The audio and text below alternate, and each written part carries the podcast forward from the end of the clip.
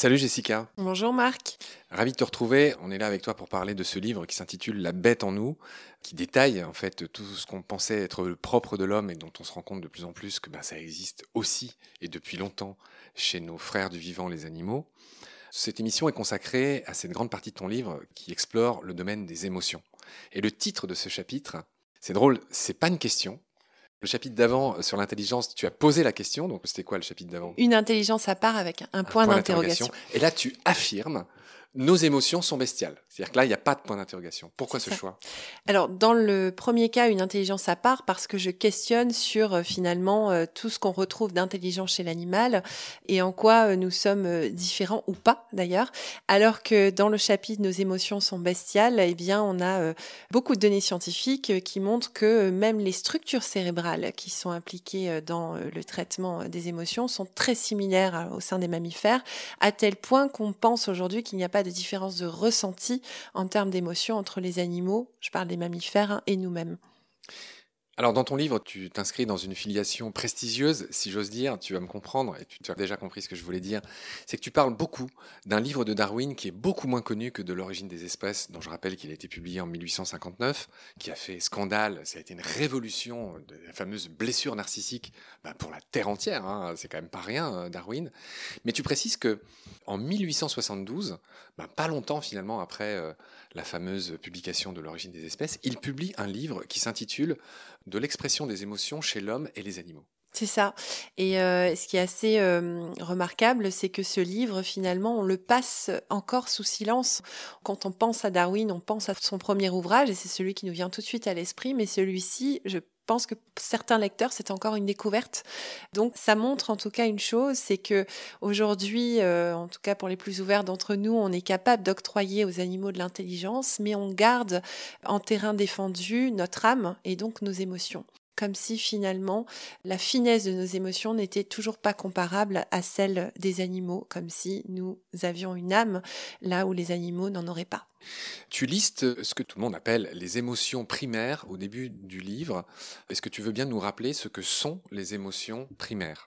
Alors il y a toute une série d'émotions primaires comme par exemple la peur, le, dégoût, la colère, la joie, la tristesse, la surprise également, qui effectivement euh, ont été largement décrites par les éthologues et euh, ces éthologues-là ont montré que bah, toutes ces émotions étaient ressenties euh, par les mammifères, par les oiseaux aussi. On n'en parle pas souvent au cours des émissions parce que moi je suis plutôt spécialisée mammifères que des oiseaux, mais c'est intéressant d'imaginer finalement là encore que les émotions ont emprunté un, un autre chemin évolutif chez les oiseaux et que pour autant, ils ressentent certainement aussi des émotions d'une manière euh, similaire à celle des mammifères. Jessica, dans ce livre, tu rappelles que de la même manière que nous, ce qui meut les animaux, c'est évidemment la recherche du bonheur aussi. Ce ne sont pas que des machines à bouffer et à se reproduire. Il y a aussi chez les animaux, et même les plus petits et les moins considérés d'entre eux, une recherche du bonheur. Et donc, tu prends comme exemple principal euh, le jeu le jeu qui égaye l'existence. Et tu racontes une observation personnelle, tu nous as raconté dans le tout premier épisode que tu as vécu à un moment donné de ta vie en Martinique, tu as pu observer ce que faisaient les dauphins. Oui, alors c'était évidemment une de mes grandes activités en Martinique, partir euh, étudier à ma façon, hein, puisque c'était des excursions d'une journée mais régulières, partir observer les dauphins dans leur milieu. La Martinique offre, au-delà de ces paysages superbes, aussi la possibilité justement d'être au plus près de la faune sauvage. Je suis tombée sur un spectacle absolument incroyable d'une centaine de dauphins qui entouraient notre catamaran. Et sur cette centaine de dauphins, on va dire qu'une vingtaine se livraient des acrobaties absolument remarquables autour du bateau, dont un delphino qui sautait hors de l'eau et qui euh, opérait euh, parfois deux à trois tours dans les airs avant de replonger dans l'eau et qui s'est livré à ce genre d'acrobatie au moins une dizaine voire une vingtaine de fois en fonction des fois où j'étais venue le, voir. Et donc je discute de cet euh, attrait pour le jeu qu'ont beaucoup d'espèces animales, y compris les dauphins qui s'est particulièrement développé chez ce cétacé et surtout du jeu pour le jeu. C'est important de le souligner parce que on sait que les animaux jouent, mais on a toujours pensé qu'ils jouaient pour s'exercer à des fonctions futures. Mais quelle est la fonction d'une acrobatie comme ça dans les airs devant des yeux humains pour ces dauphins-là? On peut se questionner là-dessus.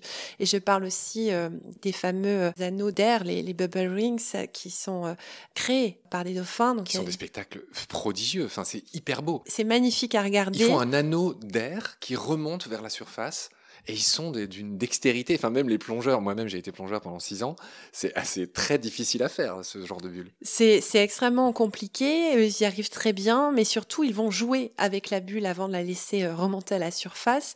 Il y a même certains éthologues aujourd'hui qui parlent d'une œuvre d'art parce que au-delà du jeu, on, on comprend qu'il n'y a pas d'intérêt euh, biologique immédiat à ce type de comportement et qu'on est là bien sur du jeu pour le jeu au moins voir une création artistique. Il y a un autre exemple euh, que je connaissais pas que tu évoques.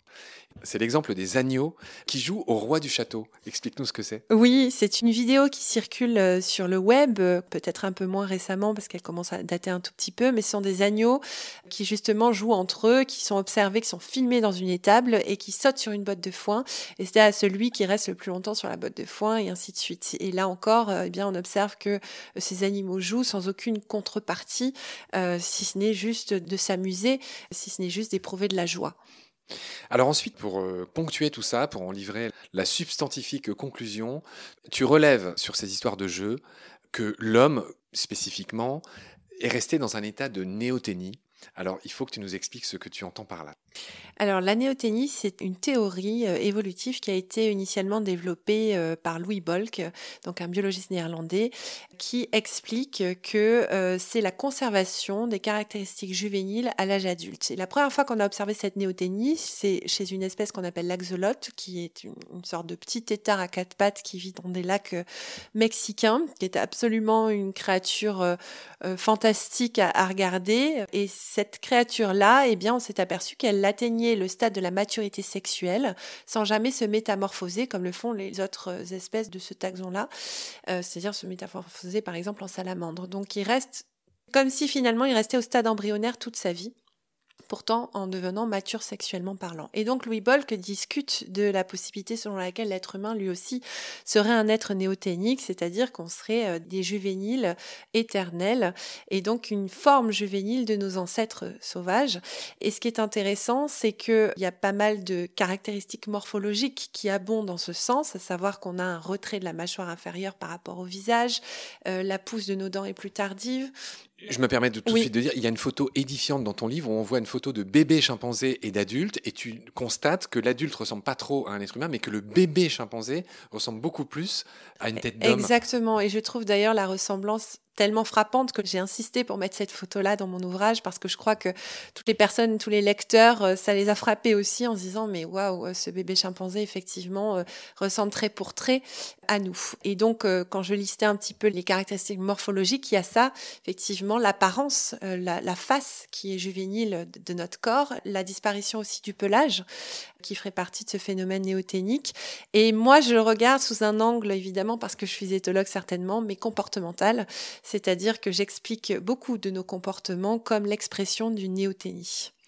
Alors la punchline de ce Louis Bolk, cet anatomiste néerlandais dont tu parles, c'est que cet inachèvement chez l'homme qu'il postule nous aurait permis d'obtenir une plus grande plasticité cérébrale, c'est-à-dire d'être encore plus inventif finalement. C'est ça, parce que cette néoténie-là, elle a retardé le moment d'apparition de la puberté, donc de la maturité sexuelle, et euh, elle a euh, permis une période de maternité plus longue aussi, donc d'apprentissage plus longue aussi pour l'individu, et de permettre aussi une plasticité cérébrale plus importante en ayant finalement reculé la période durant laquelle l'enfant va grandir. Et donc ça c'est très bien euh, discuté par Louis Boll et, je reprends ce grand schéma de la néoténie, non seulement pour expliquer nos propres comportements, mais aussi ceux des animaux domestiqués par l'homme. Je ne résiste pas au fait de préciser que l'axolote dont tu parles, on lui a consacré une émission dans Baleine sous Gravillon. C'est très subtil ce que je vais dire, mais dans certains cas, ils deviennent adultes. Les larves d'axolotes deviennent adultes, c'est-à-dire qu'ils perdent leur branchie et ils achèvent leur métamorphose. C'est rarissime. Alors, c'est pas tant qu'ils deviennent adultes, parce qu'en fait, l'axolote en lui-même devient adulte sans métamorphose normalement. En revanche, ce qu'on sait, c'est que cette néoténie, elle est due au fait que l'axolote n'est pas capable de produire des enzymes qui vont induire la métamorphose. Ce qu'on sait aussi, c'est qu'on peut induire de manière artificielle la métamorphose en faisant baigner ces animaux-là dans des hormones et que donc on comprend que ils sont incapables de produire, dans la majorité des cas, les hormones qui vont induire la métamorphose, mais que quand euh, ces hormones sont présentes et quand ils sont stressés, eh bien, ils sont toujours sensibles à ces hormones, ce qui peut déclencher potentiellement une métamorphose. Oui, oui, oui. Et, et de fait, il a été découvert comme ça, c'est-à-dire que, c'est-à-dire qu'au Muséum d'histoire naturelle, il me semble qu'ils en avaient dans un aquarium, et un jour, il y en a une qui a évolué, qui a perdu ses branchies, qui a développé ses poumons, qui a achevé le truc classique des urodèles ou des grenouilles, et le savant, dont j'ai oublié le nom, qui s'occupait d'eux, a pensé que c'était une nouvelle espèce de salamandre. En fait, c'était le même, mais il avait juste fini sa métamorphose, on va dire ça comme ça, et on pense que effectivement, quand ils sont stressés, et c'est rarissime, tu l'as bien souligné, ils peuvent le faire, et ça, ça pourrait leur servir à changer d'habitat quand le besoin s'en fait ressentir. C'est-à-dire qu'un axolote avec ses branchies, il peut pas aller d'une mare à une autre, alors que si euh, commence à développer un petit poumon, bah du coup, il peut euh, plus facilement changer d'endroit. Je marche sur des œufs, c'est pas ma spécialité. Non, non, mais c'est un magnifique exemple d'adaptation, c'est-à-dire qu'effectivement, la néoténie a certainement euh, servi à l'homme justement à s'adapter à des environnements changeants, à des défis majeurs. C'est certainement le cas aussi pour cette espèce qui, face à de nouveaux défis, va privilégier la métamorphose ou pas. Mais là, ce qui est fascinant, ce que tu racontes, c'est que l'homme, il serait resté en état de néoténie, il aurait évolué comme ça, ça nous aurait apporté un avantage évolutif. Enfin bref, c'est la théorie de ce Louis Boll que tu rappelles dans ce livre. Ainsi s'achève notre émission. Jessica, je te retrouve très vite pour la suite. Prends soin de toi. Salut. À bientôt.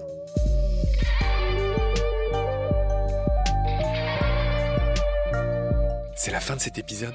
Merci de l'avoir suivi. Pour continuer, nous avons besoin de votre soutien.